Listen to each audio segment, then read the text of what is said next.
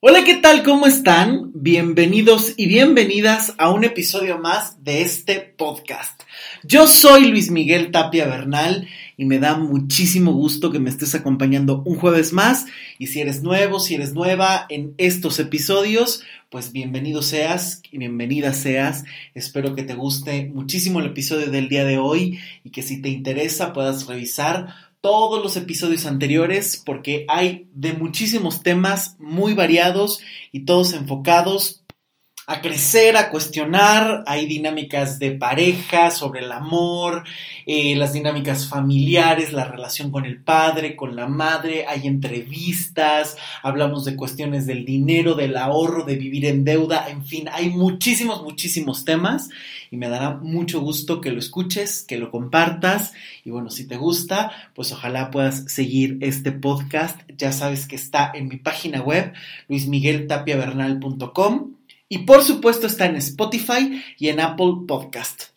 Dale seguir para que no te pierdas ningún episodio y por supuesto podamos tener este contacto que ya sabes que cada semana hay algo nuevo. Y bueno, pues el día de hoy eh, voy a compartir algo muy personal.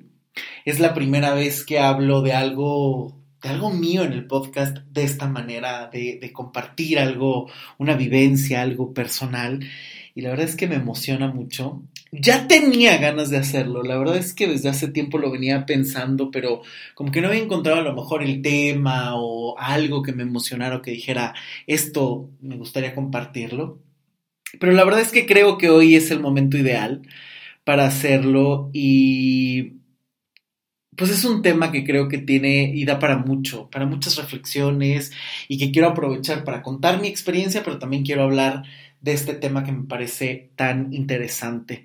Y justamente quiero hablar de cómo fue mi proceso para salir del closet, cómo salí del closet. Eh, y bueno, pues justamente ustedes van a escuchar esto el jueves 28 de enero del 2021, pero lo estoy grabando un día antes, el miércoles 27 de enero, antes de que termine el día. La verdad es que hoy terminé consultas, eh, fue un día muy productivo, muy agradable y hoy se festejan 18 años que salí del closet con mi familia. Y ha sido un proceso muy enriquecedor. La verdad es que creo que es un proceso muy necesario. Yo tenía que hacerlo, lo tomé a la edad, eh, tomé la decisión a la edad de 17 años. Ya hasta les estoy revelando mi edad. y bueno, pues la verdad es que fue un proceso muy interesante.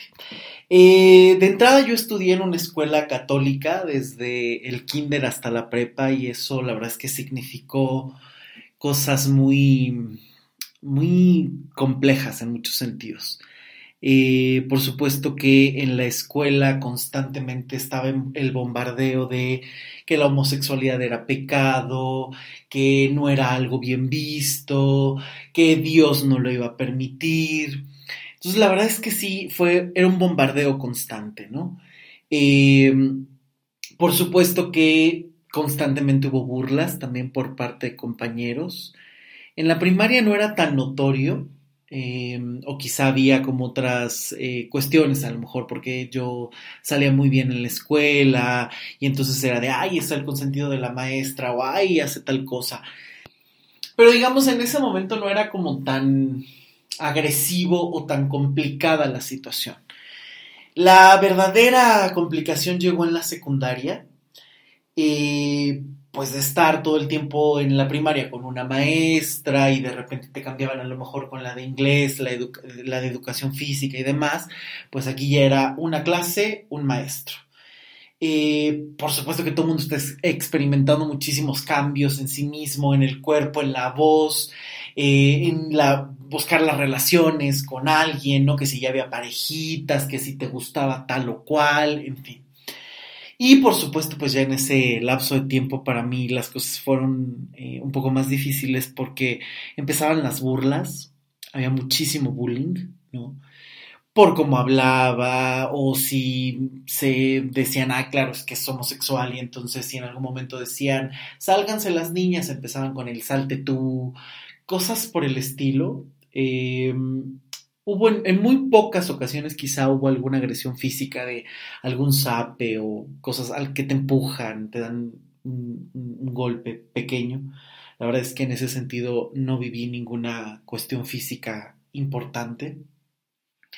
Fuera de burlas, comentarios, señalamientos. Y recuerdo que fue un periodo como de mucha soledad para mí. Eh, la verdad es que no, no tenía como muchos amigos en ese momento. Eh, pues había varios compañeros que hacían sus grupos, entonces con los hombres de repente había como mucha burla hacia mí, entonces ahí no podía entrar, en el grupo de las chavas pues de repente estaban muy en su onda y entonces yo evidentemente no podía entrar en los códigos o en las em, amistades que ellas forjaban. Y entonces yo estaba un poco solitario en esa época. Eh, recuerdo que, bueno, con el pasar de los años, entre segundo y tercero de secundaria, conocí a una gran amiga que hasta el día de hoy eh, estamos en contacto, a Maribel, a quien le mando un gran, gran abrazo. Y fue un proceso muy solitario. La verdad es que había un cuestionamiento muy profundo hacia mí si era, si no era, había todo un bombardeo como de si es patológico, si es una enfermedad, si es pecado, todo en, la escuela tan católica en la que estaba. Y la verdad es que con el, con, el pasar de los años, claro que yo dudaba, ¿no? Yo decía, híjole, a lo mejor no he encontrado a la persona, a la mujer correcta que me guste, y entonces a lo mejor si me gusta por completo una mujer, entonces en ese momento voy a poder decir que no soy gay, o voy a poder voltear mis gustos hacia otro lado. Entonces era como un cuestionamiento tremendo, ¿no? ¿Por qué me gusta esto? ¿Por qué me gana la tentación de voltear a ver a un hombre o que se me haga guapo o atractivo un hombre? Entonces era como todo un cuestionamiento muy constante.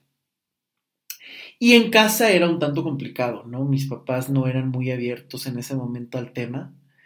La verdad es que incluso como que evadían constantemente el tema o llegaban a hacer comentarios un tanto despectivos si había alguna noticia en la televisión o algo. Incluso recuerdo mucho que por, eh, no sé, cuando yo estaba, me parece que en la secundaria, Miguel Bosé sacó un video que se llama No encuentro momento para olvidar, que por cierto van a decir, oye, súper fan de Miguel Bosé, ¿no? Porque hasta en el episodio eh, pasado, donde estuve hablando de cómo construir un buen amor, eh, mencionó una canción de Bosé, pero ahora recuerdo que estaba en la secundaria y estaba ese video, no encuentro momento para olvidar, que habla, pues, eh, sí, de una relación que se va terminando, pero a lo largo del video vas viendo parejas muy diversas, ¿no? Hombres, mujeres, alguien muy joven con alguien muy adulto, en fin, ¿no? Eh, es, un video muy lindo, si no lo han visto se los recomiendo y entonces recuerdo que en algún momento estábamos viéndolo mi familia y yo y hacían algún comentario despectivo o incómodo, ¿no? Por supuesto que todo eso te lo vas tragando a lo largo de los años, ¿no? Te vas, híjole, esto a lo mejor lo puedo cambiar, no puede ser, no voy a hacer, eh, no voy a cumplir las expectativas, o sea, te empieza a llenar de una inseguridad, de un miedo muy, muy grande y se te queda ahí, ¿no? O sea, es, como si estuviera ahí guardado y marcado por mucho tiempo. Y después eh, llegué a la preparatoria, la preparatoria fue una etapa muchísimo más agradable para mí, ya tenía nuevos amigos, inclusive eh, en el grupito de amigos había otros dos chavos que muchos años después me enteré que eran gays, entonces había como un respeto y una, una diversidad un poquito más amplia que la verdad es que me permitió disfrutar muchísimo más eh, la preparatoria. Yo entré a los 17 años a la universidad, la verdad es que iba un año adelantado, entonces empecé estudiando pues joven. Y fue un periodo donde yo ya estaba, empezaba a conocer nuevos amigos, estaba obviamente en otra escuela y entonces ahí fue cuando dije, híjole, yo no puedo negar lo que soy. O sea, ya lo he intentado, ya me intenté fijar en mujeres, ya intenté cuestionar lo que soy y no puedo. O sea, esto no lo puedo cambiar. Y obviamente cuando ya estaba en otra universidad, que ya no era católica, que ya era como mucho más libre, pues obviamente empezaron estos eh, cuestionamientos que se transformaron en afirmaciones, ¿no? Esto es lo que soy, no lo puedo cambiar, ¿cómo lo voy a enfrentar? Y en ese proceso, eh, la verdad es que yo no lo había hablado con nadie, con nadie, o sea, no había eh, nadie de mi familia o amigos que lo supieran, hasta que me acuerdo que una noche, justamente platicando con mi amiga Maribel, es a la primer persona que yo se lo confieso. Que además, porque uno tiene que decir confesar, se confiesa un pecado, se confiesa algo negativo, pero, pero no, no podemos seguir hablando de esta parte. Pero bueno, eh, entonces esa es la primera persona a la que yo se lo digo. Eh, yo ni siquiera me podía atrever a pronunciarlo. Estuvimos jugando como en el adivina secretos. Y entonces ella me hacía como preguntas y yo decía sí o no, hasta que ella me dice, ¿eres gay? Me acuerdo que contuve la respiración por completo, me quedé callado unos segundos que parecían eternos, estuve a punto de decir que no, pero no sé de dónde saqué valor y dije sí. Y entonces ella fue como de, ah, ok, está bien. Y entonces me acuerdo que su reacción fue como, ¿qué está pasando? no, todo el mundo me había dicho que era súper negativo, que era un pecado, y ella lo ve súper natural. Además, ella estaba en la misma escuela que yo. Entonces, bueno, fue, fue una gran sorpresa. Recuerdo que estuvimos platicando hasta muy, eh, muy de madrugada. Literal, creo que dormí media hora y me levanté para irme a la universidad y fue muy liberador.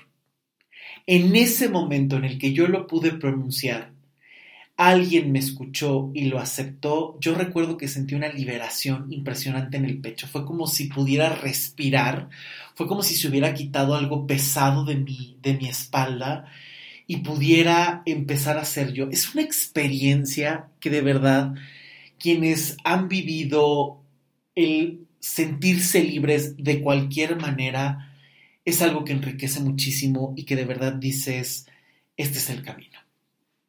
Y eso me dio la fuerza para seguirlo diciendo, se lo dije a algunas amigas de la universidad, lo tomaron increíble y eso me fue dando como fuerza. Pero yo sabía que dentro de mi familia había, eh, pues sí, ¿no? Había prejuicios todavía y no iba a ser sencillo. Entonces ahí me lo tomé un poquito más, eh, con más tiento Recuerdo que se lo dije a un tío muy cercano que es un gurú para mí, es un gran lector eh, y, un ser humano increíble. Recuerdo que fue la primera persona en mi familia que se lo dije. Y como no me atreví, le escribí una carta contándoselo. Me acuerdo que fuimos a las librerías de viejo, estuvimos comprando algunos libros y ya que íbamos de regreso se la di y eh, me dijo que, bueno, le pedí que la leyera y que después platicáramos. Y entonces me acuerdo que al día siguiente no me habló y yo dije, híjole, era la única persona que yo creí que me iba a apoyar y a lo mejor no lo va a hacer, ¿no? Me asusté muchísimo, estaba sumamente inquieto ese día y al siguiente me llama y me dice que nos veamos. Recuerdo que fuimos a las librerías de Miguel Ángel de Quevedo, acá en la Ciudad de México, que es muy cerca de Coyoacán, para la gente que está eh, fuera del país. Y la verdad es que llegó y me trató como si nada. Hola, ¿cómo estás? Qué gusto. Y vamos y compramos. Y estuvimos un rato impresionante comprando libros, hablando de autores. Y yo decía, ¿que no leyó la carta? O sea, a lo mejor no leyó la carta. Se me hace raro que me trate así. O sea, es súper extraño. O sea, fíjense el tipo de prejuicios y de ideas en las que uno procesa o te dejas invadir o estás saturado de lo que vas aprendiendo a lo largo de la vida. Nada más chéquense. Entonces me acuerdo que yo estaba sorprendísimo y decía, es que cómo me habla normal, tranquilo, o sea, esto es, extraño, a lo mejor no leyó la carta. Pasó, terminamos de comprar los libros, había un parque enfrente, recuerdo que nos sentamos y me dijo, eh, bueno, ahora sí vamos a platicar, yo solamente tengo una duda, una pregunta, me dijo, ¿estás seguro? Le dije que sí, no hay duda, le dije, por supuesto que no. Me dijo, ok. Entonces, sabes que cuentas conmigo, cuéntame qué sientes, cuáles son pues tus dudas, tus inquietudes. Ya lo platiqué incluso con mi esposa y pues la verdad es que ella eh, también sabe perfectamente que pues esto es completamente normal, que no hay ningún problema, pero pues sobre todo es que tú te sientas bien. Entonces me acuerdo que esas palabras fueron sorprendentes porque yo decía, ¿qué está pasando? O sea, en ese momento, después de tanto bombardeo en la escuela, comentarios en la familia, yo decía, es que pareciera que no se merece una felicidad o pareciera que hay que vivir señalados, ocultos o siempre juzgados, ¿no? Esa era la, idea que yo tenía. Y creo que esto es muy común, o sea, seas gay o no seas gay, creo que cuando alguien te habla constantemente de una manera eh, despectiva o te cuestiona constantemente, por supuesto que te hace dudar. Aunque saben perfectamente que yo creo, y, ahora llegaré a ese punto que uno también es capaz de cambiar su destino y reaprender o transformar estos recuerdos, estas palabras y estas situaciones. Entonces para mí fue aún más liberador y, toda la perspectiva que me dio mi tío ese día, para mí fue un apoyo impresionante. Eso debió de haber sido más o menos como entre agosto, septiembre quizá del 2002 y bueno, ya para el 2003 yo dije, es que ya no puedo. O sea, mis papás de repente ya hacían cada vez más comentarios, había preguntas, de repente hacían comentarios muy incómodos y la verdad es que fue cuando dije, no puedo más. Entonces tomé la determinación el 27 de enero del 2003 de contarles todo a mis papás, se los dije, se los dejé en una carta. Como verán, me costaba muchísimo trabajo decirlo y la verdad es que siempre la escritura para mí ha sido como un tema muy importante para poder plasmar mis ideas, ordenarlas o comunicarlas, porque creo que uno tiene ese tiempo de sentarte, de poder pensar lo que estás haciendo y a lo mejor reescribir o buscar las frases correctas. Entonces, para mí la escritura siempre ha sido una gran compañera, una gran terapeuta, una gran forma de expresar, de comunicar y de contactar con las personas. Y bueno, pues la verdad es que mis papás en un principio vivieron un periodo de negación muy grande de no eres eso, incluso lo decían así, ni siquiera pronunciaban, no eres gay, no eres homosexual. No, no, no, era como de no eres eso. Y entonces yo me acuerdo que cuando yo ya se los dije, en ese momento yo pude respirar. Es como si por primera vez estuvieras conteniendo el aire por muchísimo tiempo. Como cuando estás haciendo bucitos en la playa y de repente sales y hasta jalas muchísimo ahí, sientes cómo se llena todo tu cuerpo de aire, de vida y el corazón te late, esa fue la sensación que yo tuve, como si hubiera estado conteniendo el aire por muchísimo tiempo y por primera vez respirara realmente y dijera, ya no hay máscaras. ¿Por qué lo hice? Por muchas razones. Yo no podía seguir fingiendo, yo ya estaba cansado, si ya había probado la libertad de decirle a mis amigos, de decirle a mi tío, en un momento en el que yo decía, no puedo seguir mintiendo. Además, no lo voy a cambiar, esto es lo que soy y no hay más. No hay forma de cambiarlo porque no puedes cambiar a lo que no eliges. Puedes modificar la forma en la que lo vives, puedes modificar la forma en la que quieres relacionarte, pero no se elige. Así como tú no elegiste ser heterosexual, bisexual, homosexual, esto no se elige. Y aunque lo hayas elegido, mientras no dañes a nadie, te respetes a ti respetes a los otros, no puede ser un tema. No es un tema.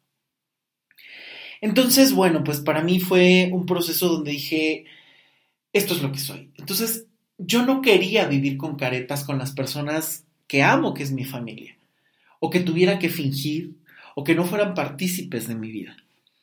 Y entonces, bueno, la verdad es que fueron pasando los años y fue un proceso un tanto complicado, porque mis papás como hasta los 23, 24, 23 años lo empezaron a aceptar, ¿no? O sea, pasaron como seis años y esos seis años, pues sí había momentos de discusiones, por supuesto que yo ya no di marcha atrás, eh, ojo, estoy contando mi experiencia, cada quien tiene su método, em, pero la verdad es que yo ya no di marcha atrás, o sea, ya no fue como de voy a ocultarme, no les voy a decir, no, no, o sea, ya se hacían comentarios o decían, no, es que no eres eso, sí, claro que lo soy. Entonces yo ya plantaba cara porque decía, a ver, no salí para ocultarme. Esto es lo que soy, ya se los dije y bueno, pues ese ya es un proceso que ellos tienen que ir viviendo, ¿no? Y que creo que aquí es importante decir esto, yo creo que todos los padres tienen ese, tienen que vivir ese proceso, ¿no? Hay padres que están muchísimo más abiertos al tema y otros que de plano no.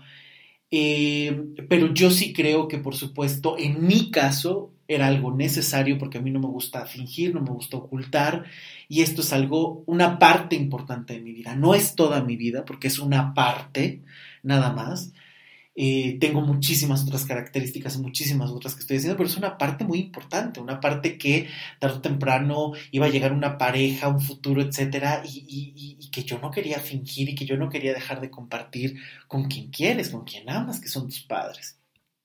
Entonces salí del closet y la verdad es que a pesar de que fueron seis años en donde hubo, pues sí, momentos de tensión, donde yo estuve plantando cara, la verdad es que en algún momento llegó, inclusive en el libro de las intermitencias del amor, eh, mi primer libro que escribí y que publiqué en el 2019, hay una carta que yo escribí hace muchos años, en el 2008, que pues habla justamente, es una carta que yo les escribí a mis papás. Creo que es la primera vez que lo cuento así abiertamente ni siquiera en las presentaciones del libro lo he hecho. Eh, se llama 2008 justamente, está en la página 106 del libro de las intermitencias del amor, por cierto, si no lo tienen, eh, se los puedo enviar a cualquier parte acá en la Ciudad de México o a cualquier parte de México o del mundo. Y es una carta que yo les escribí a mis papás donde les decía que pues no entendía por qué no lo podían comprender, que respetaba porque sé que nadie les había preparado o de esto no se hablaba, que las épocas habían cambiado, pero que a final de cuentas seguía siendo yo, el mismo que educaron, el mismo que vieron crecer, solamente que saben un elemento más de mi vida. Fue una carta que me acuerdo que me costó mucho escribir, que lloré incluso en su momento, la escribí poco antes de mi cumpleaños y la verdad es que de repente recuerdo que la publiqué en un blog y de repente se empezó a replicar en un montón de revistas y demás, que fue impresionante y bueno, pues por eso decidí meterla en este libro. Y es una carta que incluso hoy la vuelvo a leer y me gusta y me conmueve mucho porque creo que es muy honesta. Y bueno, pues es, eh, es, es una carta que creo que me vacié con todo lo que tenía que decir en ese momento. Y después, con el tiempo, mis papás empezaron a aceptarlo, ya de repente el tema ya no era incómodo o ya no era como una omisión, sino que de repente empezaban a platicar un poquito o se paraban a escuchar. Incluso creo que le costó un poco más trabajo a mi mamá que a mi papá, eh, pero la verdad es que fue un proceso que valió la pena por completo, ¿no? Eh, por supuesto, repito, fueron años incómodos, ¿no? Ya que lo supieron, no les gustaba la idea, se rebelaban, se molestaban, había discusiones, pero la verdad es que yo nunca di marcha atrás. O sea, ya no fue un proceso donde yo dijera, me voy a ocultar, ya no. O sea, yo ya incluso era de acercarles información, comprarles libros, eh, tratar de platicar del tema, pero bueno, pues la verdad es que esa fue eh, como mi aportación y lo demás, pues bueno, fue un proceso que ellos eh, fueron viviendo. También coincide, que con esos años eh, mis papás también eh, comenzaron a ir a terapia, trabajaron ahí algunas cosas personales que la verdad es que han sido muy, muy, muy valientes mis padres. Y mm, el día de hoy lo aceptan por completo. La verdad es que si alguien me hubiera dicho a mis 17 años, no te preocupes, algún día tu mamá se va a sentar con tu pareja y va a platicar con él, te va a dar consejos y lo va a aceptar. Bueno, yo en ese momento hubiera dicho, ah, me estás tomando el pelo, eso nunca va a pasar. ¿No? Yo estaba completamente convencido que eso nunca iba a pasar. Y sin embargo, claro que ha pasado. Y algo que les agradezco a mis padres es que se han abierto, han abierto el corazón, han abierto la mente y han trabajado muchísimo en ellos mismos, en terapia, buscando información, y eso les ha permitido abrirse a nuevas posibilidades y a conocer de otra manera el hijo que a final de cuentas sigo siendo exactamente el mismo. Y la verdad es que ha sido una experiencia que para mí ha sido muy necesaria. Ahora, ¿por qué hago esta, este, este, este, este punto? ¿Por qué lo digo de esta manera? Porque yo creo que no es obligación de las personas salir del closet. Yo creo que hay conceptos em, que hay que tener muy claros, ¿no? Salir del closet, confirmar o afirmar tu eh, sexualidad con alguien. Hay contextos que pueden ser sumamente peligrosos. Países donde sigue siendo un delito y te pueden matar por ser gay. Inclusive en México hay una libertad a lo mejor mucho más amplia en algunas ciudades o en algunos estados Hoy tenemos muchísimos estados que han legalizado el matrimonio gay, en miles de series se habla del tema, hay por lo menos algún personaje gay, sin caricaturizar, sin que sea objeto de burla, que está hablando de esta diversidad social en la que vivimos en todos los sentidos. Eh, y esto ha permitido pues el ir hablando de un tema que es completamente normal como cualquier otro, pero que estaba lleno de prejuicios religiosos, sociales, culturales, políticos, económicos y demás. Y creo que el, el, hecho de ir hablando del tema es algo maravilloso, pero también hay que entender que no en todas las geografías es lo mismo, que no en todas las situaciones aplique que creo que este es un proceso completamente personal. Cada uno tiene que definir por qué lo hace, cuándo lo hace o si lo hace o no, porque el closet también tiene que ser un derecho. Por supuesto que yo puedo decir que en mi caso era algo sumamente necesario, que yo tenía que decirlo, que yo tenía que hablarlo, porque esta es mi personalidad y esta es la forma en la que yo enfrento las cosas. A mí me gusta hablar claro y decir las cosas claras en todos los campos de vida mis amigos lo saben, mi familia lo sabe, mis pacientes lo saben, soy muy claro y soy muy directo en muchas cosas, porque creo que justamente en medio de tanta información o en medio de tantos enredos, creo que la verdad siempre te fortalece, la realidad siempre te fortalece. Entonces, por eso es que yo elegí hacerlo. A mí no me gusta mentir y menos en algo fundamental sobre lo que soy pero entiendo perfectamente que hay situaciones y contextos que a lo mejor pueden ser peligrosos y que ahí a lo mejor hay que tomar otras cartas en el asunto o a lo mejor hay que ponerse a salvo primero antes de decirlo o a lo mejor ni siquiera es necesario hacerlo. Pero creo que hay elementos donde, número uno, no puedes estar permitiendo que los demás dirijan tu vida. Seas hetero o no, no puedes vivir eh, dejando que los demás traten como de cambiar lo que eres, por un lado, y por el otro lado, algo muy importante es que si no defiendes lo que eres, nadie más lo va a hacer por ti. Y acuérdense lo que yo siempre digo, todo sacrificio que hagas por alguien más, es muy fácil que te vayas acostumbrando a la ingratitud, porque eso es lo que vas a obtener. Si tú te sacrificas por ti, tú vas a poder tener una medida quiero sacrificar esto para después tener esto y entonces a lo mejor no me salgo de fiesta todos los viernes, pero y me dedico a estudiar y entonces saco el título de la licenciatura, la maestría, el doctorado y entonces tengo otros beneficios. O, eh, híjole, salgo de fiesta de vez en cuando, pero los días que no salgo ahorro porque me quiero ir de viaje. Entonces, digamos, entre comillas, haces un sacrificio por obtener un beneficio, pero es para ti. Cuando te sacrificas por los otros, acostúmbrate a la, a la ingratitud, porque evidentemente tú durante el proceso vas a estar sacrificando y después no vas a obtener lo que quieres muchas veces. Por los otros hay que negociar, pero no puedes vivir sacrificándote. Y eso es algo que he aprendido con el tiempo. No puedes vivir sacrificándote y tampoco puedes vivir ocultando lo que eres. Y mucho menos vivir en un sacrificio o en una negociación por un secreto, que esto pasa muchísimo.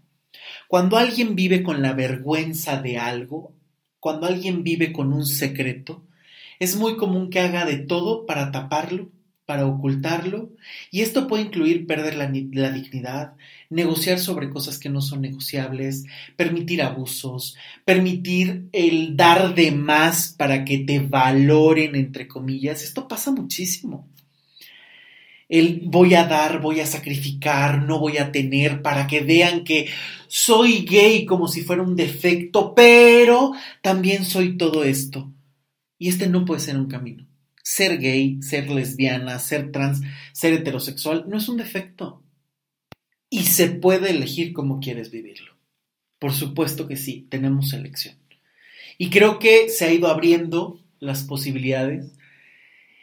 Y la verdad es que para mí fue un camino necesario y que ha sido de mucho aprendizaje. Creo que los gays constantemente estamos saliendo del closet con nuevos amigos, en nuevas situaciones laborales, en fin. Pero creo que cuando tú has trabajado, porque esta es otra de las cosas que más agradezco a la vida, que me ha puesto a las personas correctas para trabajar desde otras perspectivas y poder reconciliarme con mi pasado, porque además este es un tema que es muy importante yo llegué a, la terapia y a ser hoy terapeuta y trabajar con la terapia breve estratégica, las constelaciones familiares, la psicología, justamente porque fue algo que yo probé en mí y que noté cambios rotundos y contundentes en mi vida.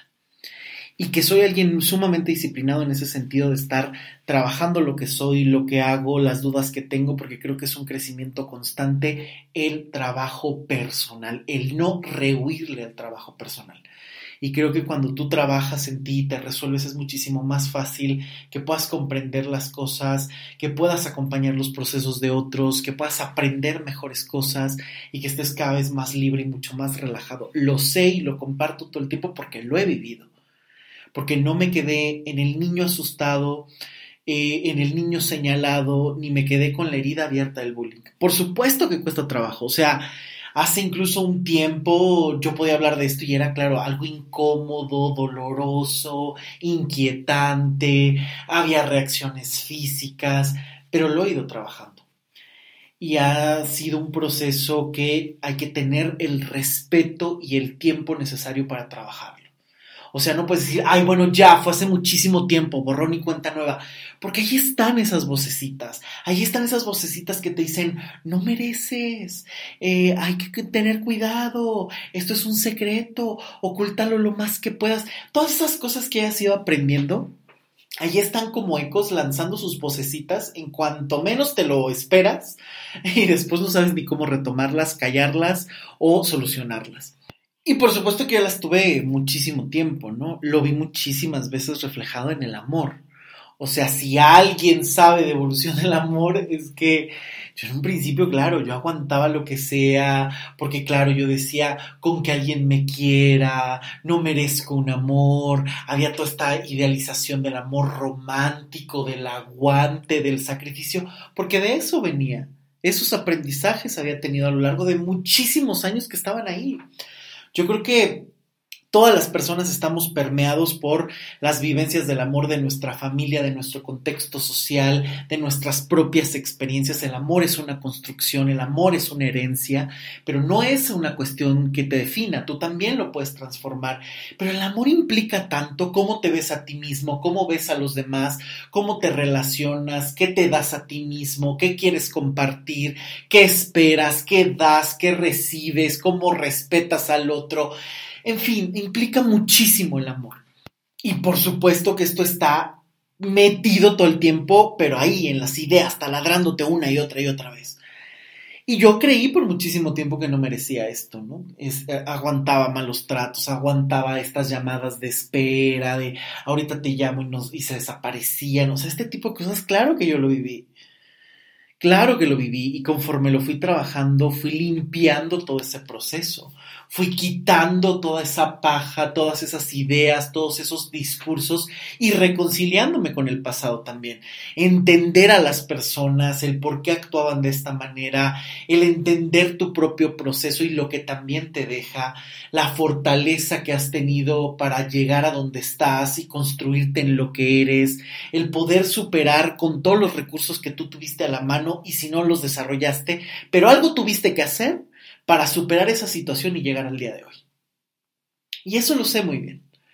Por mucho tiempo yo no creía en mí, yo no aguantaba muchísimas cosas eh, de mí, eh, dudaba todo el tiempo, no me gustaba lo físico, no me gustaba, dudaba y dudaba y dudaba y dudaba y en el amor aguanté infinidad de cosas. Pero por supuesto que este trabajo personal, porque siempre tuve la inquietud, desde que estaba en la universidad, comencé a explorar todo este tema desde muchos ámbitos, el amor, el género, la construcción de la identidad, la homosexualidad, la empecé a estudiar desde la universidad, eh, donde estaba leyendo, donde me estaba explicando las cosas, y esto me permitió tomar muchísimos cursos de género, de sexualidad y demás, y me permitió ubicar y quitar todos los prejuicios que estaban ahí. Y por supuesto el trabajo personal, ¿no? El irme reconciliando con la historia, el entender a mis padres, el entender sus propias situaciones, el ir viendo que iban abriendo su corazón, su mente, para saber que sigo siendo el mismo y que ningún hijo va a cumplir ninguna expectativa de los padres. No podemos. No podemos. Porque a final de cuentas los padres siempre, siempre van a tener una idea, una expectativa de los hijos, siempre. Sí, van a verse los domingos, si se va a casar, si va a tener hijos. Ese es el esquema con el que han crecido.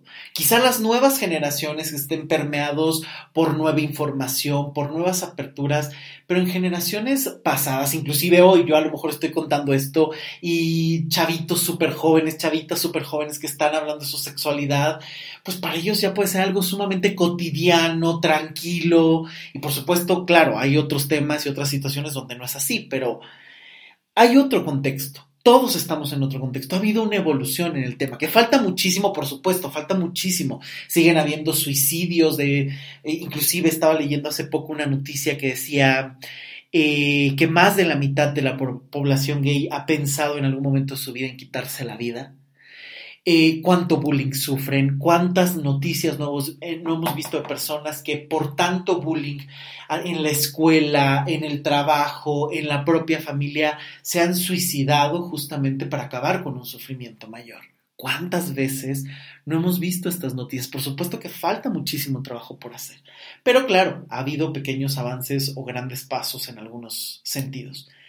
Y la verdad es que en este, en este punto me hizo, todo este trabajo personal me ha hecho comprender ese proceso de mis propios padres, el saber que también tenían su historia, que también tienen sus prejuicios, que también tenían sus propias eh, vivencias en el sentido de no saber mucho del tema, de creer que había un cambio, o inclusive había mucho el, el punto de, de creer que podía ser algo negativo, que podía sufrir, cuando creo que el verdadero sufrimiento es cuando tu propia familia no te acepta cuando crees que los estás decepcionando. Pero de verdad creo que a todas las personas gays que escuchen esto y a las no gays, porque yo creo que esto es para todos, nunca vas a poder cumplir todas las expectativas de tus padres, jamás. Ellos tienen sus propias expectativas y en el mejor de los casos empatarán en algunas contigo y en otras no. Pero tienes todo el derecho de hacer tu propia vida, porque todos, hasta tus padres, tarde o temprano, han tenido que liberarse de los propios prejuicios de sus padres para poder hacer su vida para poder atreverse a hacer algo distinto. Y el poder ver que la homosexualidad, la bisexualidad y cualquier otra eh, orientación sexual no te cambia en nada. Tú sigues siendo la misma persona y tú puedes elegir ser el ser humano más maravilloso y peor ser humano del mundo, porque eso es una elección, sea heterosexual o no lo seas. Punto. La orientación sexual no va de la mano con el tipo de persona que quieres ser, jamás. El tipo de persona que decidas ser tiene que ver con las decisiones que tomas, con la orientación que quieres darle a tu vida, con la forma en la que te relacionas con los demás, con los objetivos que cumplas o con el enojo o la tristeza o las emociones o las felicidades que cargues en tu vida. Eso te define, eso te construye. Y por supuesto que si eso está ahí, también se puede reaprender y puedes construir algo distinto. Todo prejuicio se debe derribar. Y claro, supongo que hay muchísimas, bueno, no supongo, sé que hay muchísimas historias donde los padres jamás aceptan, donde los padres cortan toda relación con los hijos y a final de cuentas creo que ahí es un perder-perder.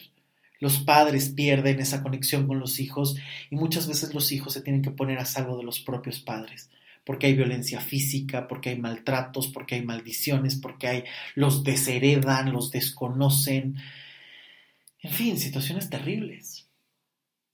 Pero a final de cuentas, tus padres te dieron la vida y son una parte fundamental de ti. Pero si no los aceptan, el prejuicio no es tuyo, es de ellos. A final de cuentas, tus propios padres tienen su propia historia y su propia decisión. Y no puedes cargar con un prejuicio que a ti no te corresponde. Si tus padres toman esa decisión, si tus padres no quieren aceptarte, es un proceso que ellos tendrán que vivir y que ellos tendrán que hacerse responsables de eso. No hay más. Hay una película que recomiendo muchísimo que si no la han visto, por favor, corran a verla. Es una joya de película, se llama Uncle Frank, Tío Frank, que está en Amazon Prime. Es una maravilla de película, de verdad. Es una película encantadora, divertida, profunda, conmovedora como pocas que habla de la homosexualidad, de la culpa y la relación con el padre. La verdad es que no quiero contar muchísimo por ahí porque no quiero hacerles spoiler, pero de verdad, si pueden, vean esta película porque es maravillosa. Hay padres que no se quieren atrever a, conocer a sus hijos porque a lo mejor su fe es más importante, porque su Dios es más importante, porque le temen a otras eh, cosas, porque se aferran a unos prejuicios, a unas construcciones que ellos tenían de sus hijos. Y que a veces esto cuesta muchísimo, pero que si aprendes a entenderlo, quizá puedas dejarle eso a tus, a, sus, a tus padres para poder hacer tu propia vida. Porque a final de cuentas, esa es una responsabilidad que no te toca. No podemos disculparnos por lo que no elegimos. Y el ser gay es como si te tuvieras que disculpar por tu color de piel, por dónde naciste o por tu estatura. No se elige. Y aunque se elija, no es un problema, no es un trauma, no es un pecado, porque el amor no puede ser pecado. Porque a final de cuentas cualquier religión tiene su propia interpretación e ideología, y es una creencia que puede ser respetable pero que no es universal y esto es algo que hay que tener en cuenta siempre. Porque además creo que un tema muy importante justamente es la homofobia en la familia y en los contextos, pero creo que casi no se habla de esa homofobia internalizada. Porque algo que sé y tengo muy claro es que el salir del closet es un paso muy importante y muy necesario para quien quiere darlo por supuesto que vas a experimentar miedo, angustia, dudas. Por supuesto que tienes que tener a veces un plan B que va a ocurrir si tu familia lo acepta o si no lo acepta. Pero es un paso importante, pero no es todo. Porque puedes salir del closet y seguir bombardeado internamente de creencias, de discursos que son completamente homofóbicos, y que incluso podemos ver personas de la propia comunidad LGBTTIXYZ y las que se acumulen, que se critican entre ellos, que no apoyan el matrimonio eh, homosexual, que no apoyan la adopción de parejas homoparentales, precisamente argumentando estos discursos homofóbicos que han interiorizado de una manera muy profunda la forma en la que amas, cómo te relacionas, todo eso tiene que ver con discursos, discursos que has ido aprendiendo. Y esa homofobia está ahí, muy metida, y que hay que reconciliarse con la salida del closet y hay que reconciliarse con lo que viviste, pero hay que reconciliarse contigo mismo. Sobre todo tienes que reconciliarte contigo. Es fundamental. Porque a final de cuentas tienes que quitar todos esos discursos y tienes que ver lo que tú eres, lo que tú necesitas para realmente quitar ese camino. Porque a final de cuentas, yo creo que mientras que muchos gays, lesbianas nos están preguntando constantemente qué soy, soy, no soy, es pecado, no es pecado, está bien, no está bien. Pasas muchísimos años de tu vida inmerso en esas dudas. Después de las dudas, cuando tienes una claridad, es cómo lo comunico y después enfrentar una y otra vez la salida del armario, la salida del closet con amigos, familiares, trabajos es algo que está ahí constantemente, algo que un heterosexual no vive. Vivirán otras cosas y confesarán otras cosas, pero esta parte de a quién amas que se cuestione, por supuesto que es algo con lo que te tienes que reconciliar para fortalecer, para dignificar y para quitar cualquier discurso que vaya en tu contra, porque no estás exento de eso. Porque inclusive muchas veces se dice, no, bueno, es que ya desde hace muchísimo tiempo en los medios de comunicación se hablaba del gay. Sí, claro, pero ¿de qué forma? Eran la caricatura, era el que terminaba solo, era el que terminaba en drogas, era el que terminaba enfermo, y entonces empezaban a generar estas eh, dinámicas de hablar mal, de seguir presentando la homosexualidad como algo negativo, como algo eh, que siempre va a tener un mal final. Y hoy no, creo que tenemos que tener muy claro que es una decisión el cómo quieres vivir tu vida como cualquier otra persona lo tiene.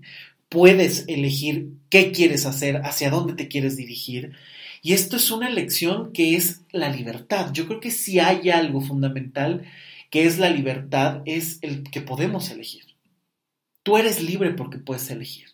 Puedes elegir callar, puedes elegir hablar, puedes elegir parar, puedes elegir continuar, pero estás eligiendo. Y eso es un derecho que muchas veces tienes y que aunque otros te arrebaten o que aunque haya otra situación, tú puedes elegir cómo te relacionas con eso. Si te permaneces en lo mismo o te mueves. Por eso es que creo que cualquier situación que vivas con tus padres, cualquier situación que vivas o que hayas vivido en el pasado, en, en el bullying y demás, es algo que tienes que trabajar, que te tienes que reconciliar para que no sea un fantasma que te atormente y que esté metido en tu cabeza todo el tiempo. ¿Se puede? Por supuesto que se puede. Yo lo sé, yo lo he trabajado, yo lo he vivido. Estoy orgulloso de lo que soy. Me siento completamente a gusto. Es una parte de mi vida, no es algo que me define, como no define la heterosexualidad de alguien. Es una parte muy importante.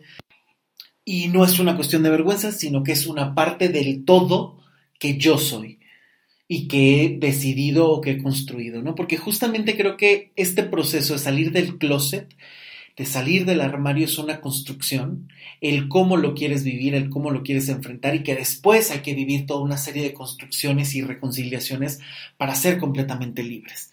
Y que creo que esa verdadera libertad se consigue cuando estás en paz con ese pasado. Digamos que tengas las cuentas al día, ¿no? Que esas situaciones difíciles duelan menos o dejen de doler. Porque claro, aquí hay que tener esta perspectiva, ¿no? Hay situaciones que, digo, alguien que hayan golpeado brutalmente, que su vida haya corrido peligro, pues tampoco puedes decirle olvídalo y ya está, pero que por lo menos sea algo que sea cada vez menos doloroso, que te puedas reconciliar con esa situación lo más que puedas para ser libre en realidad y no vivas atado a una situación que va a estar como un fantasma rondándote y lastimándote cuando quiere que por supuesto tienes todo el derecho a una reparación, a una justicia, a ponerte a salvo, por supuesto, es un derecho, ¿no? Pero creo que uno puede aprender a reconciliarse con el pasado y esto hay que lleva su tiempo y hay que respetar ese proceso y hay que vivir ese proceso y no saltártelo para no vivir eternamente ocultándote, para no vivir con una libertad a medias de salir del closet, pero para no vivir pagando, es que soy gay como si fuera un defecto pero hago esto bien y hasta me sacrifico para que vean que soy buena persona,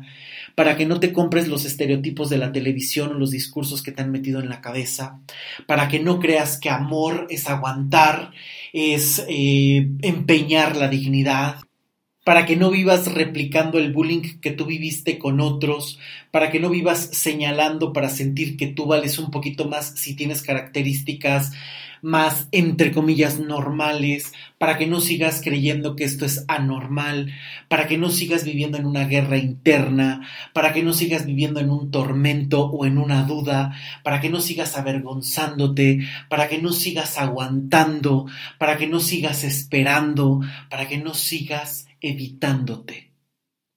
Porque creo que esto es lo verdaderamente importante del proceso que uno tiene que emprender.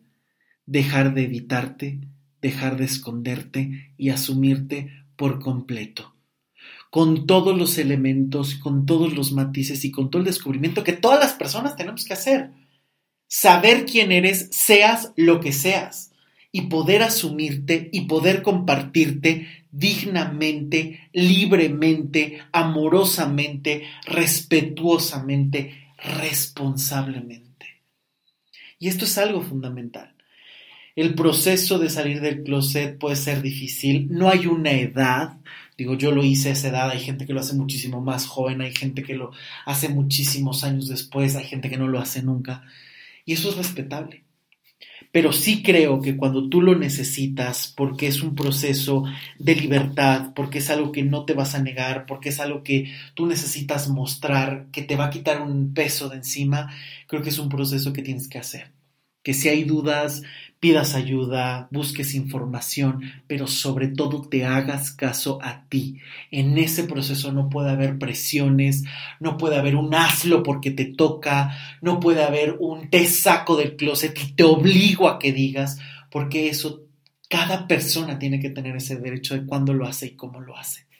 No se puede exponer de otra manera, sería violento hacerlo de otra manera. Porque un proceso así es muy íntimo, hay personas que a lo mejor no estarán listas nunca y hay que respetarlo. Y hay, hay personas a lo mejor que lo dudan y a lo mejor puedes darle algún empujón contando tu experiencia o acercándote a otras experiencias que te puedan servir. Yo creo que es fundamental el ser congruente, sí. ¿Hay otros elementos que hay que tomar en cuenta? Sí. Es un proceso indudablemente. ¿Lleva su tiempo? Claro que lleva su tiempo siempre puede estar marcado por la duda, por el miedo, por la angustia, por la inseguridad, pero recordemos que esto siempre se supera cuando tú te atreves a sobrepasar tus límites, a poder conocerte de otra manera y saber de qué eres capaz. En ese momento tú sabes quién eres. Digamos que la valentía es una construcción, el miedo es natural. Tú naces con miedo, tienes miedo, está presente el miedo, pero la valentía la construyes cuando te demuestras lo que eres capaz, cuando superas un obstáculo, cuando llegas a otro punto. Ahí es cuando te demuestras que eres valiente, que eres eh, fuerte, porque lo vas construyendo, lo vas desarrollando.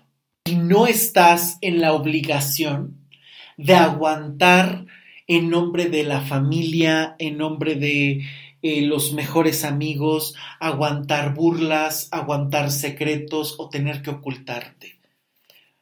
Yo creo que los prejuicios los puede tener cualquier persona. Los prejuicios se pueden desaprender, pero también es una elección si quieres hacerlo o no. Hay personas que pueden ser muy buenos amigos y que sus prejuicios, su religión, su ideología no le permita a lo mejor relacionarse y en cuanto descubran eso no se dan cuenta que sigue siendo la misma persona y entonces deciden alejarse. Pero esto no lo puedes olvidar, tú sigues siendo la misma persona. Porque lo que tú seas, lo que tú hagas en la cama, a la forma en la que tú ames, eso no va a lastimar a nadie. Quien no sea capaz de comprenderlo, quien no sea capaz de entenderlo, no es una cuestión que tú lo estés haciendo por lastimar a la otra persona. La otra persona sí está eligiendo también una reacción y esa es su responsabilidad. Tienes que dejar los prejuicios con los dueños de los prejuicios y no cargarte con lo que no te corresponde. Sean los padres, sean los hermanos, sean los amigos, sean profesores, sea quien sea. Porque además la homofobia, que es una ignorancia, que es un prejuicio, tiene que ver justamente con algo que no respeta ni ideologías, ni edades, ni estudios. Puede haber una persona sumamente estudiada con 20 doctorados y que sea homofóbico, homofóbica. Personas que siguen creyendo de, oye, pero se hacen o no se hacen. ¿Eso qué importa el día de hoy? ¿Te daña? ¿Te quita algo? No. Entonces, ¿qué importa saber el origen? Igual podríamos preguntar, ¿te hiciste o así naciste como heterosexual? Es exactamente lo mismo. Y eso no se cuestiona. La homosexualidad no se tiene por qué cuestionar. Ninguna orientación sexual se tiene por qué cuestionar el origen, porque no es una patología. Y esto es algo que hay que tener muy presente porque es muy fácil a veces encontrarte hasta con amigos que son súper abiertos, pero de repente salen estos comentarios como súper absurdos de, bueno, pero ¿quién es la mujer de la relación? Güey, somos dos hombres. Oye, pero ¿quién es el hombre de la relación? Ahí somos dos mujeres. O sea, este tipo de preguntas incómodas, inquietantes, que hablan de unos prejuicios y de una ignorancia tremenda y que además hoy, con tanto acceso a la información, es imperdonable seguir manteniendo. La homosexualidad nunca va a ser el problema, la homofobia sí. Ser lesbiana, gay, bisexual, transexual, lo que tú quieras, eso nunca va a ser un problema. Jamás. Quien no lo comprenda, quien no lo respete, porque ojo, ni siquiera estamos hablando de tolerar. Tolerar es algo inferior, tolerar es, me molesta, lo tolero, lo aguanto. Esto es respeto. No estoy de acuerdo, pero es tu derecho y respeto tu vida, porque es la tuya y a mí no me estás dañando. Podrás tener la religión y la creencia que quieras, pero esa es tu religión, esa es tu creencia y no puedes coartar la vida de alguien en nombre de tu creencia. No puedes vivir evangelizando todo el tiempo, pero puedes vivir de la mejor manera tu propia religión, tu propia fe, que eso sí es tu derecho. Y en este debate que da para muchísimo, por supuesto que estos derechos tienen que ser igualitarios totalmente, a formar una familia, a creer en lo que quieras, a amar a quien tú quieras, porque eso sí es un derecho. No podemos negar algo que, que es universal, que no daña a nadie y que a final de cuentas lo que se tendría que cuestionar son los propios prejuicios. La verdad es que mi salida del closet me ha enseñado la autenticidad, me ha enseñado el poder de la libertad y sobre todo esa sensación tan maravillosa de poder ser tú, de poder respirar, de poder eh, no tener que ocultarte, de poder sentirte cómodo con tu propia piel, de poder reconciliarme con el pasado, de poder contar esta historia sin dolor, sin angustia, sin esta situación de pobre de mí cuánto sufrí, sino de qué fuerte he sido para llegar a donde estoy y que ha sido un proceso y que lo he trabajado en terapia, con información conmigo mismo, escarbando, no negándome, no ocultándome, y que por supuesto han sido muchas las personas que han acompañado este proceso, grandes amigos, grandes personas que han estado ahí. El hecho de saber que mi familia ha sido tan importante, mi hermana siempre lo ha aceptado, eh, ha estado muy abierta a este tema. El hecho de que mis padres se hayan retado a ellos mismos y me hayan demostrado siempre que el amor puede ser más grande que los prejuicios, más grande que las religiones y que si puedes trascender eso en nombre del amor vas a encontrar tesoros muy grandes en tu vida y en tu familia. El hecho de que mi propia familia se haya retado a abrir la mente y el corazón y sentirme respaldado, querido y aceptado es una cosa maravillosa porque te hace sentirte libre y que incluso si eso no hubiera eh, ocurrido, creo que es algo que de todas maneras hay que trabajar. Recuerdo mucho que incluso grandes personas o conocidos que he tenido de somos súper abiertos y demás, en cuanto hay duda eh, sobre la sexualidad de sus hijos, se pueden hacer cuestionamientos tan absurdos como ¿no será una etapa? Bueno, y si es una etapa, ¿qué? Pues que pruebe y ya sabrá. Eh, no, pero es que a lo mejor podemos hacer algo porque ya ves que a lo mejor se hacen. Preocúpate porque no se haga drogadicto, asesino, violador, eh, abusador de personas, eso sí te debería de preocupar. Y a final de cuentas, si tu hijo, si tu hija es lesbiana, es gay y no sabes cómo manejar las cosas, pide ayuda. Hay muchísimas opciones, hay muchísima información, pide ayuda. No dejes que los prejuicios te alejen, no dejes que los prejuicios pesen más que el amor. No lo dejes revisa tus propios elementos, revisa tus propias ideas que tienes sobre el ser gay, sobre el ser lesbiana, revísalos, porque ahí puedes seguir aprendiendo todo el tiempo. Y si tú eres gay, si tú eres lesbiana, bisexual, transexual, transgénero, lo que sea, queer, no binario, da igual. Tienes derecho a ser lo que eres. No estás mal. No es un pecado. No es un delito no es una patología. No te engañes, no dejes que te metan estos prejuicios.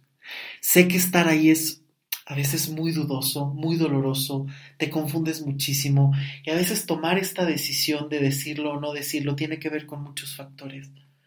Pero nunca renuncies a ti, nunca renuncies a lo que tú eres o a lo que tú sientes. Esto no se puede cambiar. Esto no depende de si viviste o no viviste, porque entonces los heterosexuales tendrían que haber probado a una relación homosexual para decir, ah, soy completamente heterosexual y entonces está perfecto. Esto no es una prueba. Esto es una decisión de vida sobre cómo quieres vivir algo que no eliges. Y aunque lo elijas, no hay ningún problema, porque no estás dañando a nadie. Deja los prejuicios con quienes son los dueños de los prejuicios y no los cargues tú. Que salir del closet sea una decisión cuando tú te sientas seguro, segura, cuando tú te sientas en el momento justo y cuando tú sepas que va a ser para algo mucho mejor en tu vida. Muchísimas gracias por acompañarme en este podcast. Si les gustó, déjenme un comentario y compártanlo. Eso motiva muchísimo. Y bueno, pues si quieren que haga más podcast de estos donde esté contando mi vida, pues por ahí déjenme los comentarios también. Saben que mis redes sociales siempre están abiertas. Síganme en Facebook, en Twitter, en Instagram. Estoy como Luis Miguel Tapia Bernal. Denme seguir y por supuesto que siempre contesto los mensajitos que me dejan, las sugerencias de temas y por supuesto eh, los bonitos comentarios, los bonitos mensajes que están siempre presentes eh, motivando este podcast que no saben el gusto que me da y la emoción que me da que cada vez se sumen más personas y que este sea un espacio para poder hablar de muchísimos temas y por supuesto que también es un espacio abierto por si quieren alguna entrevista, por si podemos platicar de lo que están haciendo, de lo que quieren compartir. Por supuesto que este es un espacio abierto y me dará muchísimo, muchísimo gusto darles cabida a todas estas voces que quieren compartir algo. Y por supuesto a todas las personas que siempre están al pendiente del podcast, gracias porque de verdad es una motivación súper, súper importante. Y bueno, si ustedes quieren trabajar algo en terapia, por supuesto, eh, siguen abiertas las consultas, se sigue trabajando en línea por estos protocolos de seguridad para todos, se trabaja exactamente igual y será un gusto acompañarlos en sus procesos y en sus soluciones. Ya saben que pueden encontrar toda esta información sobre las consultas en mi página web luismigueltapiavernal.com. Ahí está mi WhatsApp, ahí está el mail para que me puedan escribir por si tienen alguna duda o comentario. Será un gusto poder eh, responderles y, por supuesto, el seguir trabajando. Un gran abrazo para todos. Nos escuchamos el próximo jueves. Yo soy Luis Miguel Tapia Bernal y busquemos la libertad busquemos la elección y abrámonos completamente a la vida. Nos escuchamos el próximo jueves. Hasta pronto. Chao.